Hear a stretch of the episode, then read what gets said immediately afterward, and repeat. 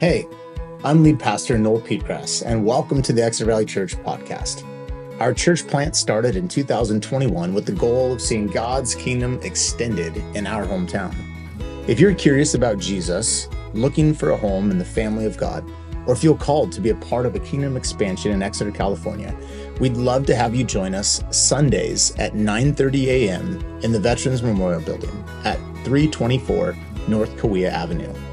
For more information, head on over to www.exetervalleychurch.com or find us on social media. Thanks for listening. This morning's uh, sermon title is Taming the Gift of Tongues. And uh, this is part two in a series that I'm preaching in uh, out of the book of First Corinthians, chapters 12, 13, and 14. And we've been calling this series uh, Unpacking the Gifts. And that's what we're trying to do. We're trying to unpack the gifts of the Spirit as taught by the Apostle Paul in 1 Corinthians 12, 13, and 14. And uh, obviously, last time I talked about uh, specifically chapter 12 and 13, that the idea that God has given these gifts to his church, these gifts, the gifts of the Spirit, are from God. And the intent of these gifts is not for our own platforming or our own glory or attention grabbing, but the intent of these gifts is for the building up of the church. So these gifts are from God and they're for the good of others. And this is why we talked about the chapter 13 love chapter. These gifts are given in love, or they're being they're being um, they're best used uh, when they're used as a way of loving others. Well, today we're going to break down uh, chapter 14. Now, chapter 14 is all about the gift of tongues and the gift of prophecy. And uh, today I'm going to be talking about the gift of tongues. Now, tongues is a um, uh, it's one of the more uh, contentious gifts or the more debated gifts of the spirit. And so I just want to start by just encouraging you like, hey, we're just going to have a conversation uh, about what the Bible says about the gift of tongues. And uh, if you feel a little uncomfortable, you might be like pretty normal. I don't think you'd be the only person that feels a little bit uncomfortable. And I know that we all bring in, you know, our own background, and maybe you've seen misuse before. Um, maybe you've seen right use uh, before. That'd be great. I would wish that for all of us. But I just wanted to start by just uh, letting everyone take a deep breath. we, we trust God's word, and we're going to go to God's word and see what God's word has to say so I did want to start though by telling a bit of my own personal story. You know, as you guys have heard me say before, I I grew up in a more stoic church. You know, I grew up in a Mennonite Brethren church, and uh, the gift of tongues, the gift of prophecy, these gifts were not on display every day in the church uh, that I grew up with. So I had very little background in these gifts. Um, up until about 2010, when Megan and I started attending uh, Radiant Church in Visalia, and uh, it was a few years after, maybe a year or two, uh, we had been attending there that we participated in a conference called Cleansing Streams, which, if you're familiar with the name Jack Hayford, this was a Jack Hayford um, conference. And the idea of the conference was that um, was to pursue deliverance from different spiritual strongholds um, in your life. And so we went down to LA and uh, we prayed over all these different areas in our lives where maybe we had given um, evil spirits a bit of a foothold. Anyway, uh, conference was great. I believe in deliverance ministry. It was a great conference, but what I wanted to talk about was uh, on the way down, uh, some of the friends that we were riding with were just talking about what we were hoping to see happen that weekend. And several of them were saying uh, that they were really going to that conference hoping to see God give them the gift of tongues. And I remember a conversation in that car ride where uh, they asked me, What are you hoping to see God do? And at that time in my life, I said, Hey, I don't really know much about the gift of tongues. I'm not really that drawn to the gift of tongues. Actually, um, if I was going to get a supernatural gift, I would like to have the gift of healing, uh, uh, basically the ability to pray for people and see God heal them, which I know is a gift uh, of God. It would not be, of course, my own power that would do the healing.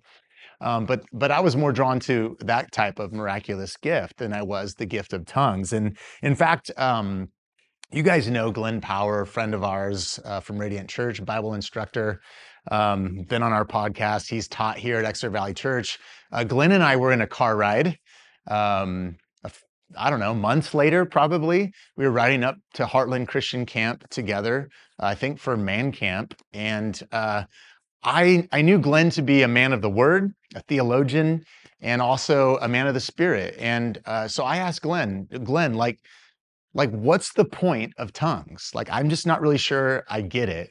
And uh, Glenn's words to me that day were really what I remember him saying was the um, the ability of the gift of tongues to edify and build up the believer. And um, that stuck with me. Obviously, I'm using it in a sermon, and uh, Glenn's actually going to be on our podcast and talk with me more.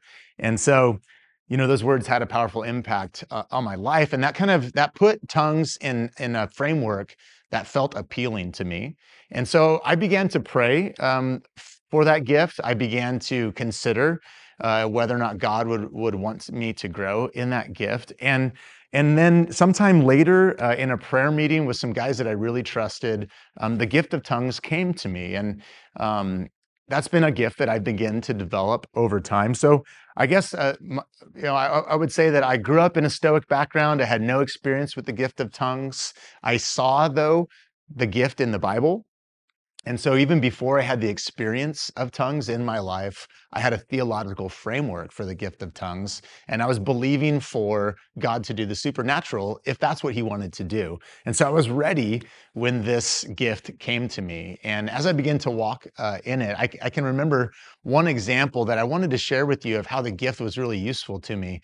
I was preaching at Radiant Church in Visalia, and um, someone came down the aisle um, who I knew, a person that I knew, but it was like when someone comes down the aisle at you and he started talking at me while I was preaching. So it was a little bit of a weird experience. And this was someone that I knew, but he wasn't acting the way I, you know, I, I had experienced him before. Something was off, and it, it did seem like something was off for him that day, emotionally or mentally.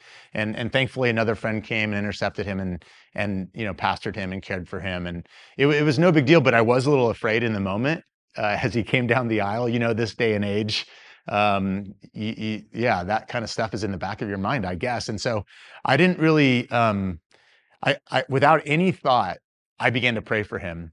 And the language that came to me in prayer for him in that moment was a language of tongues. And it wasn't something I did out like nobody else I probably even heard me. It was under my breath. But I realized in that moment, like, oh, I think I saw there was something in my heart that wanted to, like, that I wanted to um, express. Um, there was like a concern for him in my heart. And the way that I spoke it to God didn't even go through my mind. It was just a heart level language. And I think that that's, you know, sort of like what Paul is talking about probably when he talks about praying in the spirit. So um, I was like, it clicked for me in that moment, like, oh, okay, maybe this is what Glenn meant. There's like this way, this personal edification that's happening through the gift of tongues. So maybe you're asking yourself today, like, okay, Noel, there's a lot in the Bible. there's even a lot, there's a lot of gifts of the Spirit that Paul lists. I think we talked about at least like nine different gifts that Paul talks about in these chapters. So why are you singling out uh, tongues? And and there's a few reasons why I'm singling out tongues today. And, and and the first is because Paul seems to single out the gift of tongues. He goes right into tongues in this passage.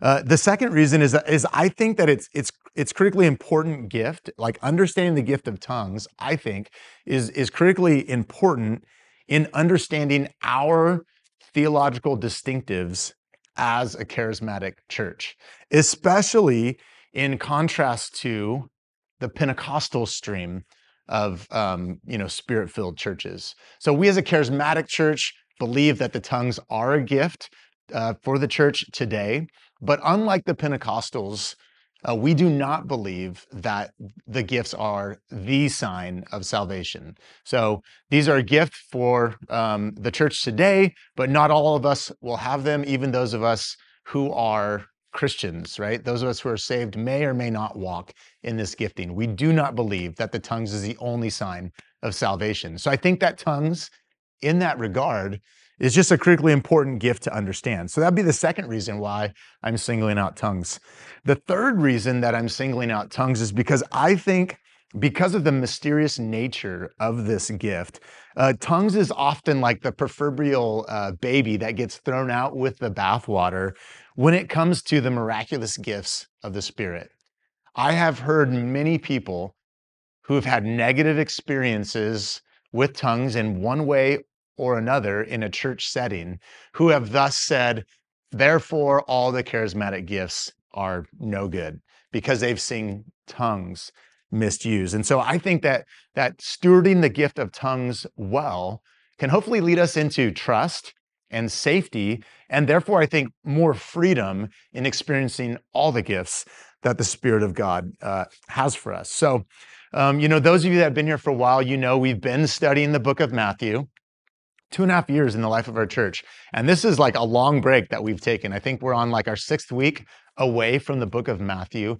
We started with the series on worship uh, during the Advent season, and now I'm, I'm in this series on unpacking um, the gifts. Uh, obviously, the Gospel of Matthew has been awesome because we've been studying the life and ministry of Jesus. But in particular, these last two months, while part of it was just a timing issue, you know, as I've joked, I I didn't want to preach uh, about the birth, or I'm sorry, the death of Jesus when we should be celebrating his birth. Um, so part of it was the timing issue, but but also one of the reasons I wanted to step away from uh, the Gospel of Matthew is because you know the Gospels, while they tell us a lot about the life and ministry of Jesus, they don't instruct us a lot about how to be the church. And I thought after two and a half years of being a church, we could use a little more instruction about how to be the church, in particular, um, a particular theological distinctive that defines us as a church.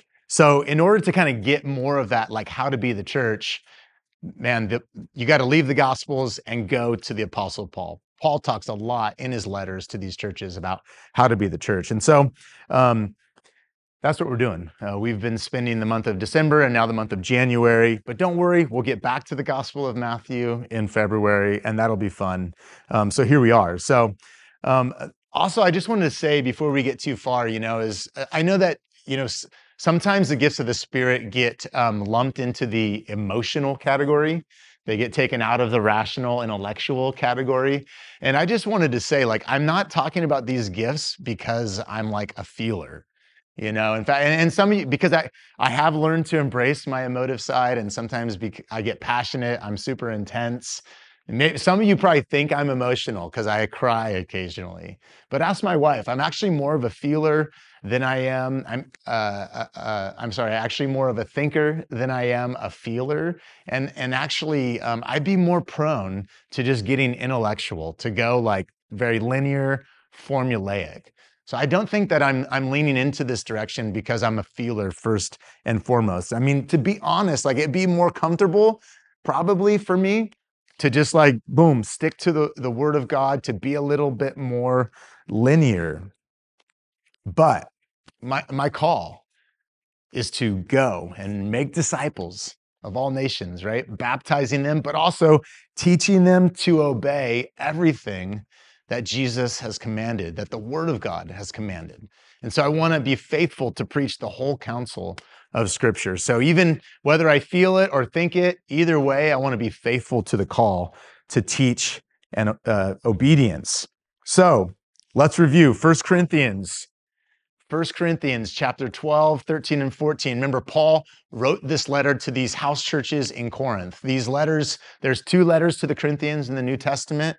We, we think because of the evidence in First Corinthians that there, there probably were, was even another letter, but it, in any case, it seems to be a bit of a back and forth that's happening between the Corinthian churches and Paul. And it seems as if they're asking Paul about these spiritual gifts. So we kind of are walking into a conversation that's already been taking place. Now, uh, the Corinthian church was, um, it seems to be a church that had quite a few problems. Uh, now, I don't know why they had so many problems, but you could guess that one of the reasons they may have had so many problems is because the city of Corinth was known for its depravity. And, and I mentioned this last time, but there was a term uh, used to describe uh, someone who was from Corinth, and it was derogatory, right? So um, the the uh, the thing that comes up though in this letter that's really interesting is that Paul is not um, speaking to people who are not practicing the gifts of the Spirit. He actually assumes that they are practicing the gifts of the Spirit. So it's not that they're not practicing the gifts of the Spirit. The issue in this church is not that these, these gifts aren't being demonstrated, it's that they're misusing the gifts of the Spirit, and namely uh, the gift of tongues. It's, it seems that they have turned the, this gift into a selfish display of spiritual power or spiritual superiority, even. So, Paul's role in this conversation is to correct their misuse of the gifts of the Spirit, okay? In particular, the gift of tongues. And, and I just want to say, I think it's important. Notice he does not instruct them to abandon the gift of tongues because of their misuse. Rather, he guides them towards correct use. And I think this is a really important perspective or principle for us to embrace. Misuse does not mean no use. Misuse should guide us towards right use. And so today, that's what I want us to do. I know that some of us have experiences where we've seen misuse and we've maybe been hurt by misuse. But what we want to press into is not just to run from God's word because we've seen abuse. We want to learn to walk into right use. And we believe that all scripture, right, is useful for teaching, for training, correcting in righteousness. And so we want to submit ourselves to the whole counsel of scripture. And, and I'm hopeful that today that by this uh, kind of demystifying the mysterious gift of tongues, that that will lead us into um, our pursuit of the gifts of the Spirit in, in, in a sense of safety and trust. So I'm gonna I'm gonna aim to show us what the gifts of tongues are today. I'm to talk about why I believe the gift is given, and then thirdly, how uh, we can tame the gift of tongues for the building up and the edification of not just the individual, but for the corporate church. So let's start. What is the gift of tongues? And, you know, um, there's different words that could be used to define tongues, but I wanted to kind of let's just start with my definition here of tongues. Um, so here we go. Tongues are mysterious spiritual languages given to us by God for the edification of the individual and the church. So, mysterious spiritual languages given to us by God for the edification of the individual and the church. Now, there is a debate within the church. So, Christians debate whether or not the gift of tongues survived the apostolic age. So, that would be like 50, 55 to 95 AD or Common Era, however you want to call it. Now, if you fall in the camp like we do, that believes that these gifts are for the church today, you would be called a continuationist or a charismatic, right? The other camp would be called um, the cessationist camp. So, two kind of different ways. Again, this is a minor doctrine, so these both views fall within. You know, you could still be a Christian and share different views on this particular subject. The interesting thing, though, about these two camps is that there's actually a third camp. And the third camp is probably the biggest camp in the American church. And that's the camp that believes these gifts have continued, but is not eagerly pursuing these gifts or practicing these gifts. That would be the camp that has like a theological framework for these gifts being in existence today, but is not practicing these gifts. And I, I would just want to say, I mean, I would rather be in the cessationist camp that at least is practicing the theology that they believe than in the camp that believes one thing but is not practicing it, right? And so, what we're hoping to do is to line up our theology with our practice. And I, I hope that that makes sense um, for you. So, it is our strong conviction that the Holy Spirit still gives gifts to his churches, in particular, the gifts of tongues, but also the gift of prophecy, healing, miracles. And then, of course, you know, most of us have no disagreement that the gift of teaching, for example, or the gift of encouragement, wisdom, is still for the church today. Um, I also would just want to say that I think part of the reason that we have trouble with these more miraculous gifts is because we are a product of our culture. We're a product of our society. In particular, we find ourselves in America, which has been heavily influenced by rationalism and stoicism and even you know post enlightenment implications it would not be this way everywhere. In fact, uh, if you were to go to the United Kingdom, you would see churches that are much more um, spirit led, even uh, being, you know, even in combination with a strong emphasis for the Word of God.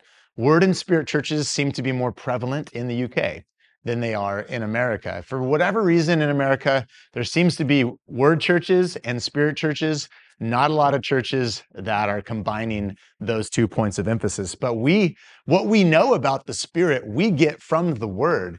So we think to be a people of the word is to be a people of the spirit.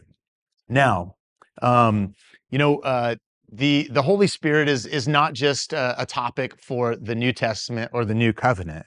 Um, the the Holy Spirit is is present in the Old Testament as well, but but we don't really see the gift of tongues specifically described in the Old Testament like we do in the New Testament. However, there are some references to tongues in the Old Testament, and I wanted to start there this morning and kind of push us forward towards the New Testament and then into modernity. So in the Old Testament, you, you probably remember in Genesis 11, maybe you're familiar with the story of the Tower of Babel.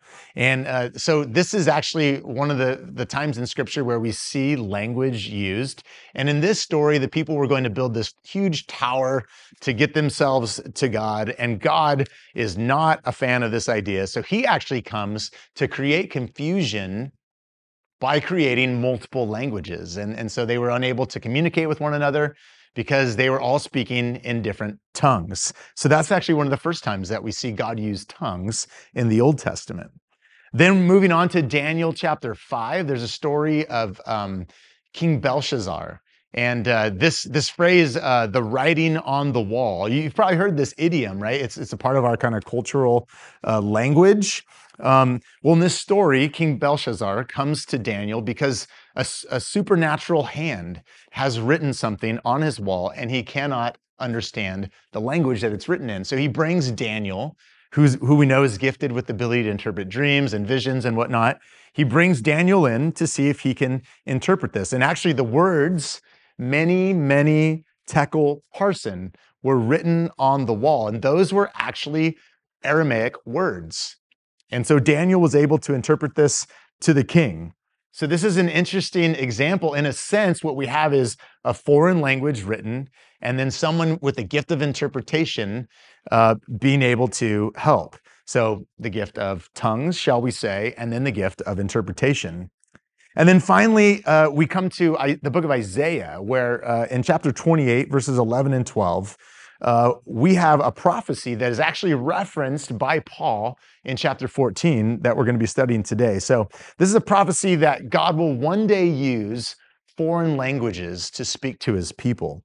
So, this would be kind of the Old Testament arc for tongues.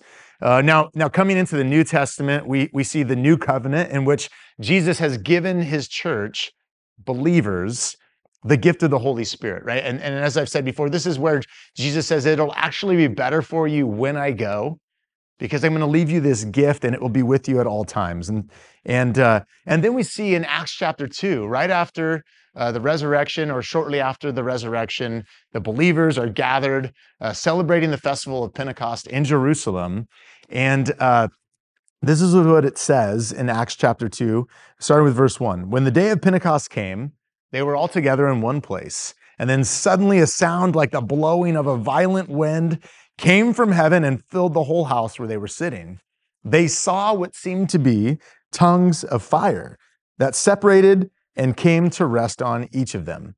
All of them were filled with the Holy Spirit and began to speak in other tongues as the Spirit enabled them. So this is uh, maybe the most famous instance of tongues in the New Testament, but there's also a few others in the book of Acts. So in that instance, in Acts chapter 2, those tongues that were given to these guys were actually intelligible. And it says that the foreigners who had come to Jerusalem to celebrate Pentecost were, um, were able to understand what was going on. So, anyways, Acts, Acts chapter 10 and 11, we see um, uh, Cornelius's house. They come to faith. Cornelius's family comes to faith. And it says that all of them start speaking in tongues upon conversion.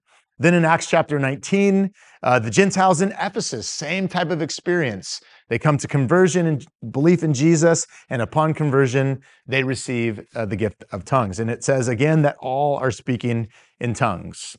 And then finally, in the New Testament, we have Paul's great treatise on the gifts of the Spirit in 1 Corinthians 12, 13, and 14.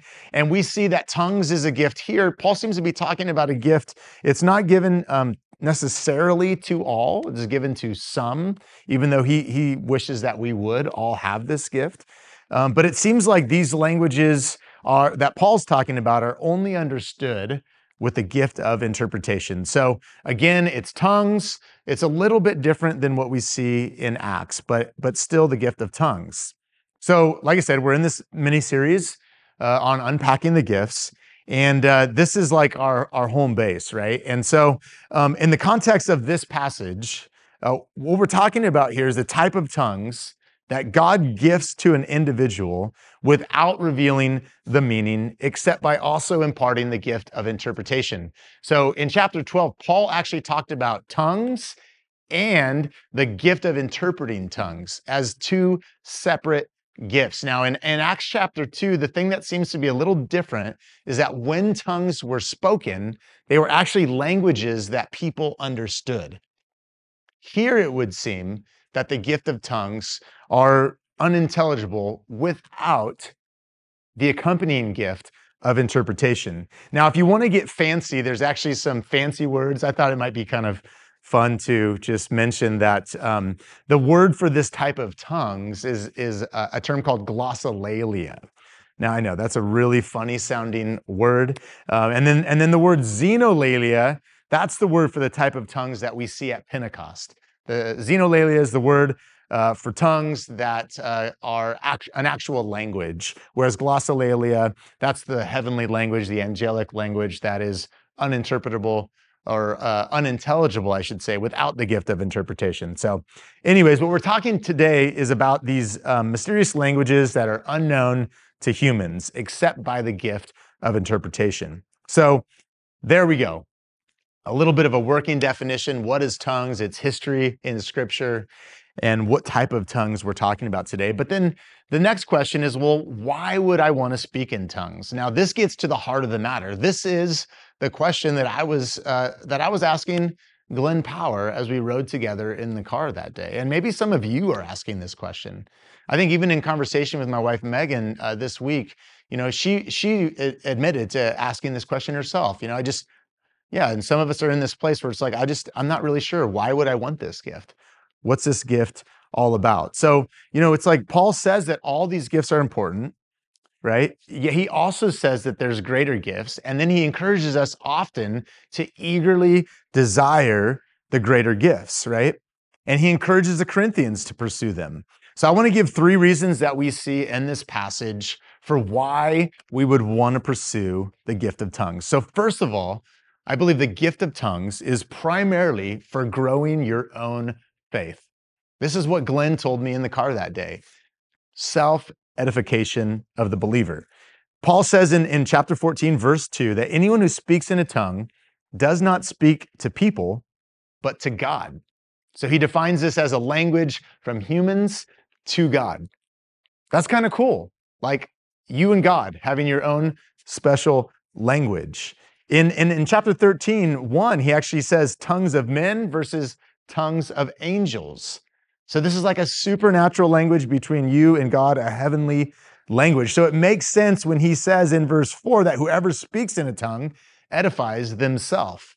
Sharing a special language with God is incredibly personally edifying. Tongues is also a supernatural language of prayer, a supernatural language of praise. In verses of uh, 14, 15, 16, and 17, Paul refers to this as praying or even singing in the Spirit. And he, and he contrasts that to praying in understanding. So this seems to be a way of praying that's not just intellectual. Now, now Paul is not anti-intellectual. Paul is like the, I mean, probably the greatest theologian that's ever lived, right? Outside of Jesus Christ. Paul is theologically on point. He's super smart. All would agree that. So Paul is not anti-mind. He's he's for the renewing of the mind. Absolutely, 100%. Paul is a mind guy, but he seems to be saying that there's a benefit to tongues that is a spiritual benefit. And that's in contrast with the mind. And, and I wanted to, to quote Paul from the book of Romans because I think it will help us understand this even further. Romans 8 26, some of you might be familiar with this. He says that in the same way, the Spirit helps us in our weakness.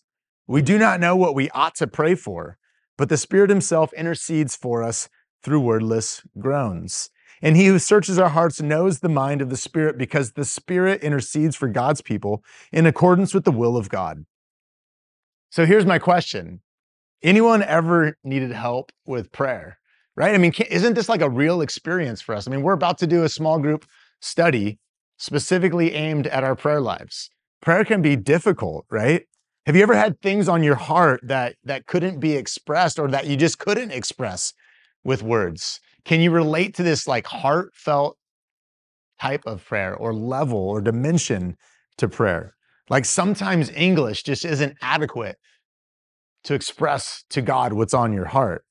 See, tongues, though, is a tool, I believe, for expressing the heart when the head just can't quite do it. And I think that's what Paul is getting at here. This is a supernatural language. It's a way to express your heart to God without the confines of English. Now, the second reason why I think the gift of tongues is something that we should pursue is because I think the gift of tongues can help grow not just your own faith, it can also help grow the church's faith. Now, this is probably partly why Paul seems to constantly be saying things like to edify the church, to build up the church. In fact, in, in verse 12, he says, Since you are eager for gifts of the Spirit, try to excel in those that build up the church, right? These gifts are, are from God, they're for others. We should be trying to build up the church with these gifts. And Paul seems to be making the use of tongues in the corporate gathering more subtle, right? He's putting all kinds of constraints around this. He's limiting, he's restricting, you know, he's saying this is how the gift should be used, only in these ways. It can, it can feel like he's trying to downplay the gift of tongues in the corporate setting. But at the same time, he keeps using phrases like, if you do it right, it will edify the church. So we should pay attention to this. This isn't just a private prayer language. Self edification, evidently, isn't the only benefit. We can't just reduce tongues to, to our private life. We're doing the church a disservice if we do that. See, tongues, when interpreted, builds up and edifies the church. Now, this can be difficult. It can be mysterious, hard to understand but it's something that Paul seems to instruct us to aim for. and the key to, to taming the gift of tongues in the corporate setting is the gift of interpretation.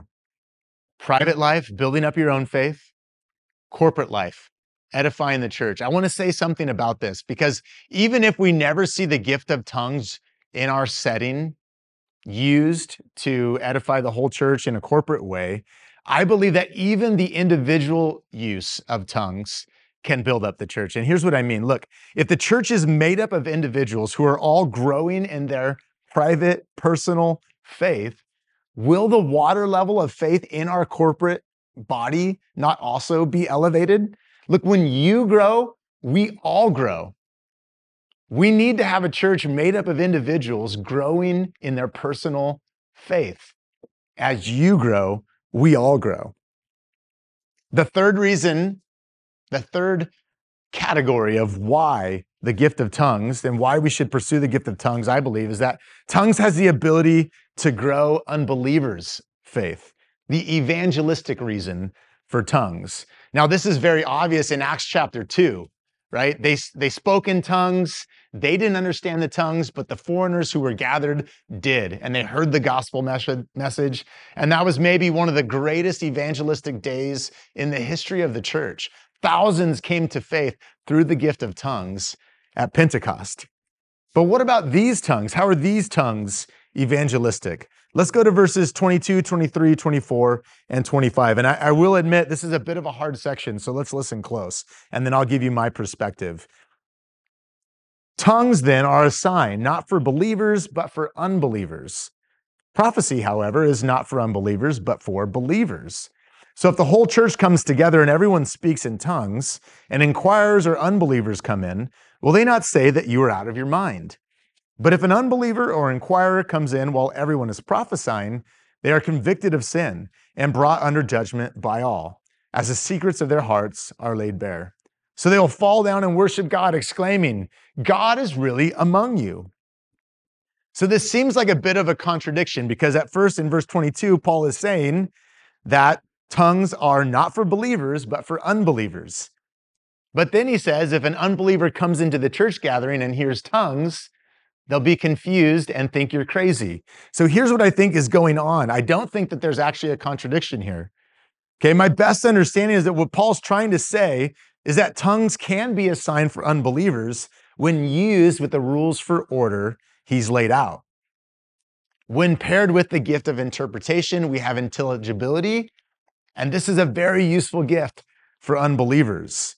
Acts 2 seems to suggest that tongues, when combined with intelligibility, is a really evangelistic tool. But if the gift is not rightly ordered and someone walks into a gathering and tongues are all over the place being spoken in a, in a chaotic way without intelligibility, this is actually a huge turnoff for the unbeliever, and they'll think we're crazy. And I think that this is the actual experience that some of us have had when it comes to the gift of tongues. And it's actually part of the reason why some of us are a bit hesitant towards the gift. Intelligibility, interpretation is the key for the use of this gift in the corporate setting. Otherwise, look, we just seem like crazy, babbling people. So, this brings us to how our tongues to be tamed. How are we going to uh, operate in this gift as a body?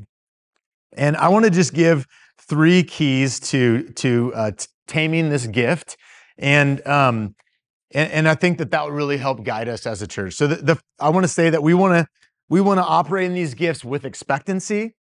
We want to operate in these gifts with humility, and we want to operate in these gifts with love. And this is all coming from verse 26, 27, and 28. Verse 26 says, When you come together, each of you has a hymn or a word of instruction, a revelation, a tongue, or an interpretation. Everything must be done so that the church may be built up. The first thing I notice in this verse is he says, When you come together, each of you has a hymn, a word of instruction, a revelation, a tongue, or interpretation. He's not saying if you have these things, he's saying when you have these things. It seems as if Paul assumes, expects that these gifts will be present. We should expect that these gifts will be present. We should come expecting these gifts to be in operation. In, in verse 18, Paul has said, I thank God that I speak in tongues more than all of you. What he's saying, he's actually bragging about the gift of tongues. It's like part of me wants to even correct Paul, like, Paul, you're a little prideful here. But see, Paul's bragging about a gift that he's received, knowing that the giver is the one who deserves the honor for giving that gift. But he, he, he makes it sound as if this gift is something that we should be expectant for. Three times in this passage, Paul has encouraged us to desire the greater gifts, to eagerly desire the gifts of the Spirit. Look, we're commanded not just to be open to, we're commanded not just to be cautious around or careful with, but to eagerly desire the gifts of the Spirit. That's uh, chapter 12, 31, 14, verse 1, 14, verse 39. Three times he's encouraged us to eagerly desire the gifts. Look, and I just want to say this taming the tongues, taming the gift of tongues, it's not about controlling tongues as if God's gift must be tempered, as if God's gift must be reined in. We wouldn't want too much power among us. It's about harnessing the gift for good. It, our neighbor trains horses, right? And, and she doesn't try to get these horses to act less like horses through her training, she wants to get them to thrive as horses. And that's kind of what this gift should look like in our midst. We're not trying to just like control it, we're trying to harness it for good. Now, this is very different than being forced or, or coerced. And some of you have seen that or experienced that where the gift seems to be like forced on people. I think what Paul is describing is a gift that we're eager for, not something that must feel forced or coerced upon us. Look, I just want to say here at Exeter Valley Church, you'll you'll never be pressured to speak in tongues. We will never coerce you or force you to demonstrate this gift. And we'll hold that intention with encouraging one another to eagerly desire the gifts of the Spirit. But those are two different things.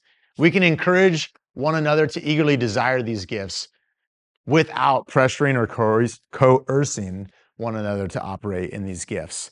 The second thing is that we're going to operate in these gifts with humility. And remember, the goal is to build up the church. It's not to show off our own giftedness. So we're going to walk in these ways with humility. And why? Because, because that's the loving thing to do. And we need to operate, thirdly, in this gift with love. And we love others, I think Paul is saying, by playing by the rules. His rules, the instructions he's set up, are set up to love others well. And, and how does he say that we're going to do this? One at a time. We're not going to all be speaking in tongues at the same time, one speaker at a time. And then the second thing, he gets super pragmatic. I love this about Paul. He even says eh, two or three at a time is good. You don't have to worry about an endless open mic with Paul. He just knows there's like there's a time constraint involved here, 2 to 3 at most. And then there's always going to be an interpretation. In the corporate setting, there will always be an accompanying gift of interpretation.